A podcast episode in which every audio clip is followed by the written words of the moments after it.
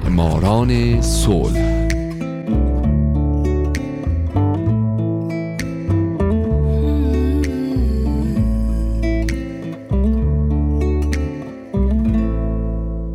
اینجا رادیو پیام دوسته و این 92 دومین قسمت از معماران صلح.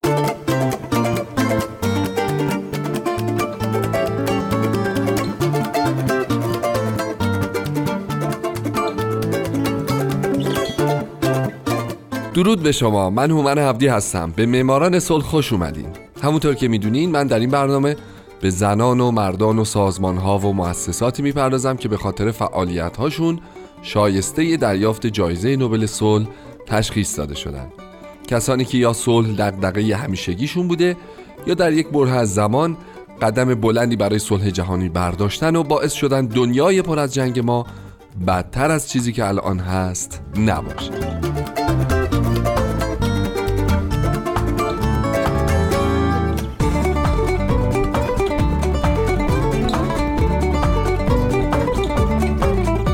این هفته سال 1984 میلادی دزموند توتو قسمت سوم و پایان.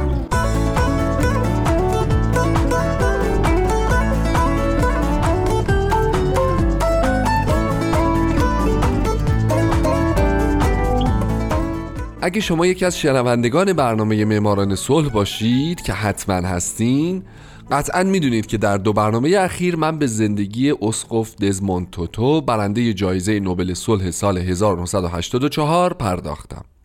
در اولین برنامه من به راهی که او رفت که سرانجامش شد جایزه نوبل صلح اشاره کردم.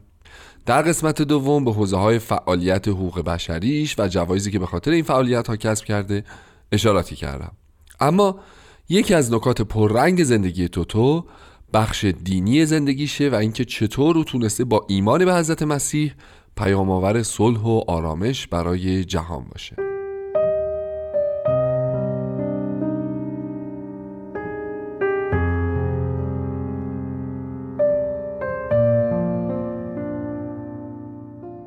حتما می‌دونید که تا همین 21 دو سال پیش دولت اقلیت سفید پوستی در آفریقای جنوبی بر سر کار بود که سی میلیون سیاه پوست این کشور که می شدن حدود 70 درصد جمعیت رو زیر سلطه سنگین خودش قرار داده بود و کشور رو بر اساس نظام آپارتاید یا اصل برتری نژادی اداره می کرد. جمعیت سیاه پوست نه حق رأی داشت نه اجازه داشت در اماکن عمومی با سفیدپوستان همراه بشه و نه فرزندانشون از امکان تحصیل مناسبی برخوردار بودند. دولت همچنین سعی می‌کرد اونا در فقر زندگی رو سر کنن و هر گونه اعتراضی رو هم با واکنش بسیار شدید خودش پاسخ می‌داد. اما بالاخره تلاش های مردم آفریقای جنوبی ثمر داد. نظام آپارتاید در 1990 برچیده شد و در سال 1994 نلسون ماندلای فقید شد رئیس جمهور این کشور.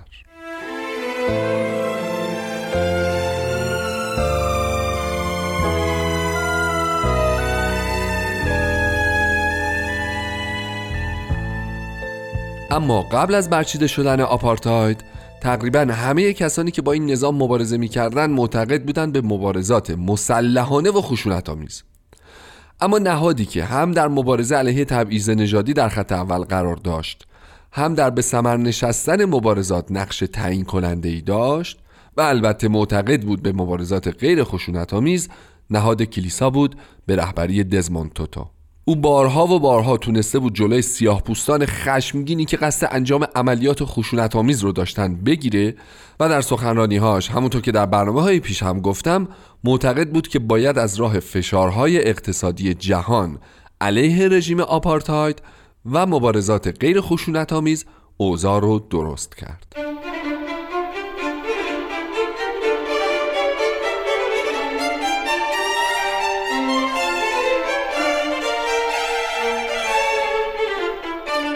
عقاید صلح طلبانه و انسان دوستانه توتو بعد از فروپاشی آپارتاید نقش پررنگی در آینده سیاسی و اجتماعی آفریقای جنوبی بازی کرد. وقتی نظام آپارتاید فرو ریخت در اون نخستین روزها و قبل از اینکه انتخاباتی اصلا برگزار بشه دو دیدگاه متضاد در آفریقای جنوبی وجود داشت.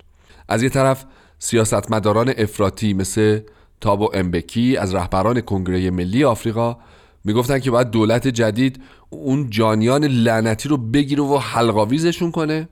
و از طرف دیگه سفید پوستان ساکن آفریقای جنوبی می‌گفتن که باید عفو عمومی اعلام بشه.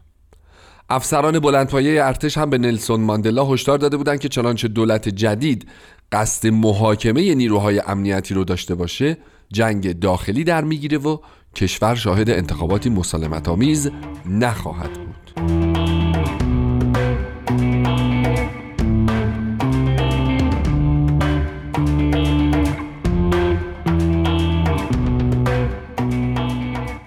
در یه چنین شرایط حساسی دزموند توتو راه حلی کاملا مسیحی ارائه میده. راه حلی که تا اون زمان هیچ وقت در تاریخ انجام نشده بود. او پیشنهاد میده که دولت جدید باید آماده بخشیدن گناهکاران باشه. اما آشتی حقیقی بدون اعتراف به گناه میسر نیست. پس عاملین جنایات ضد انسانی که در دوران آپارتاید صورت گرفته اول باید در محیط شبیه دادگاه به تک تک گناهانی که مرتکب شدن اعتراف کنن و از قربانیان طلب بخشش کنن و اون وقت مورد عفو قرار بگیرن. همچنین اونا باید در صورت امکان در صدد جبران خطاهای خودشون هم بر بیان. به پیشنهاد توتو عمل شد. بعد از انتخابات سال 94 نهادی تحت عنوان کمیته حقیقت و آشتی به ریاست خودش تشکیل شد تا به موارد مهم نقض حقوق بشر در آفریقای جنوبی بین سالهای 1960 تا 90 رسیدگی کنه. این نهاد ملی به تمام قتلها، آدم ربایی ها و شکنجه هایی که از سوی متهمان توضیح داده می‌شد گوش کرد و همچنین صحبت های قربانیان رو شنید و اگه متهم درخواست بخشش می‌کرد او را عفو می‌کرد. اما در این حال اعلام شد که با متهمینی که تا مهلت تعیین شده خودشون رو به دادگاه معرفی نکنن مطابق روند عادی قانون برخورد خواهد شد.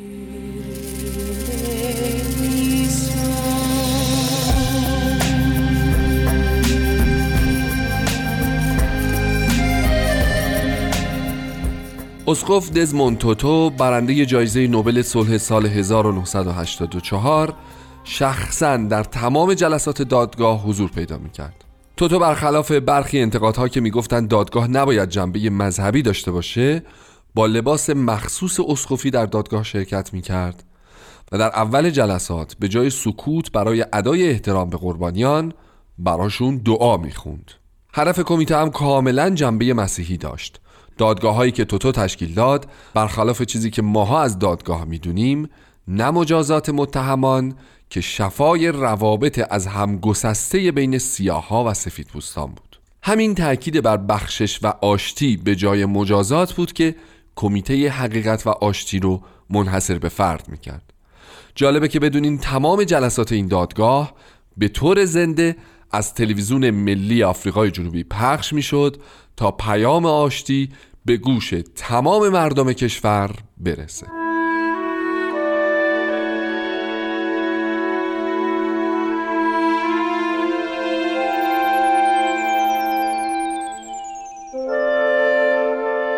توتو برای ما ایرانی ها هم چهره آشناییه. او چند باری به وضعیت حقوق بشر در ایران اعتراض کرده و از مسئولان دولت خواسته که باعث و بانی آزادی در ایران بشن. مثلا او در سومین سالگرد وقایع سال 88 خطاب به مردم ایران با اشاره به اینکه اونها سه سال پیش علیه سرکوب و خفقان به پا خواستند و مردم سالاری و حقوق بشر رو مطالبه کردند گفت Hello my Iranian sisters and brothers. I am Archbishop Desmond Tutu. بسیاری از ملتهای بزرگ چنین مبارزاتی را تجربه کردند. مبارزاتی که برای به ثمر رسیدن معمولا چندین دهه به طول می انجامند اگر آفریقای جنوبی توانست تغییر ایجاد کند پس در هر کجای دیگر هم ایجاد تغییر ممکن است. به راه خود ادامه دهید.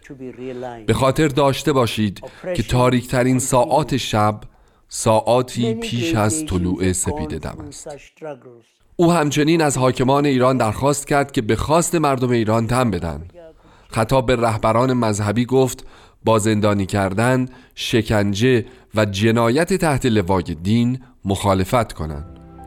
و خطاب به ایرانیانی که خارج از کشور زندگی می کنند گفت زندگی و آینده تک تک ما به یکدیگر گره خورده است. از آزادی خود بهره گیرید تا مطالبات مردم ایران را بیان کنید.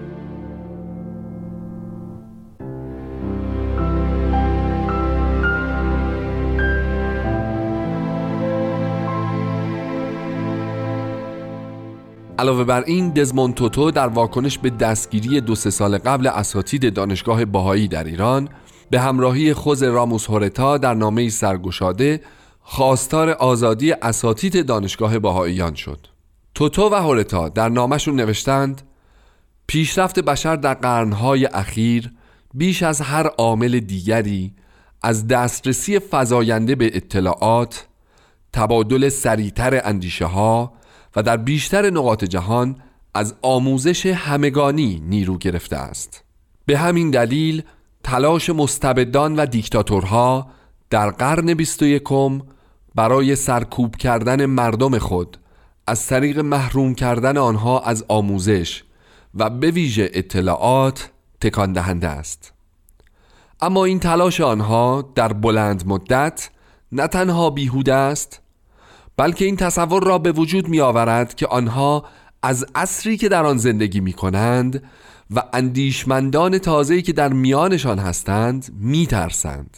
در پایان نامه هم این دو از جامعه دانشگاهی جهان خواستند که علاوه بر اینکه از دولت ایران می‌خوان اساتید دانشگاه بهایی رو آزاد بکنن بلکه جامعه بینالمللی دانشگاهیان شرایطی رو فراهم بیاره که کسانی که می‌خوان درس بخونن اما دولت هاشون اجازه این کار رو بهشون نمیده رو حمایت کنن.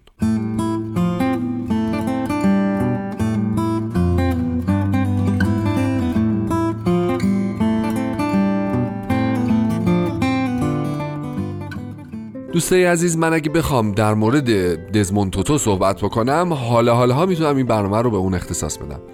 اما فکر می‌کنم که بد نباشه که همینجا صحبت در مورد زندگیش رو تمام بکنیم. اما واقعا ازتون می‌خوام تو اینترنت سرچ کنید و با این مرد بزرگ که به نظر من تا حالا لحظه ای از زندگیش رو تلف نکرده بیشتر آشنا بشید. دوستان خوبم شاد باشید و خدا نگهدار.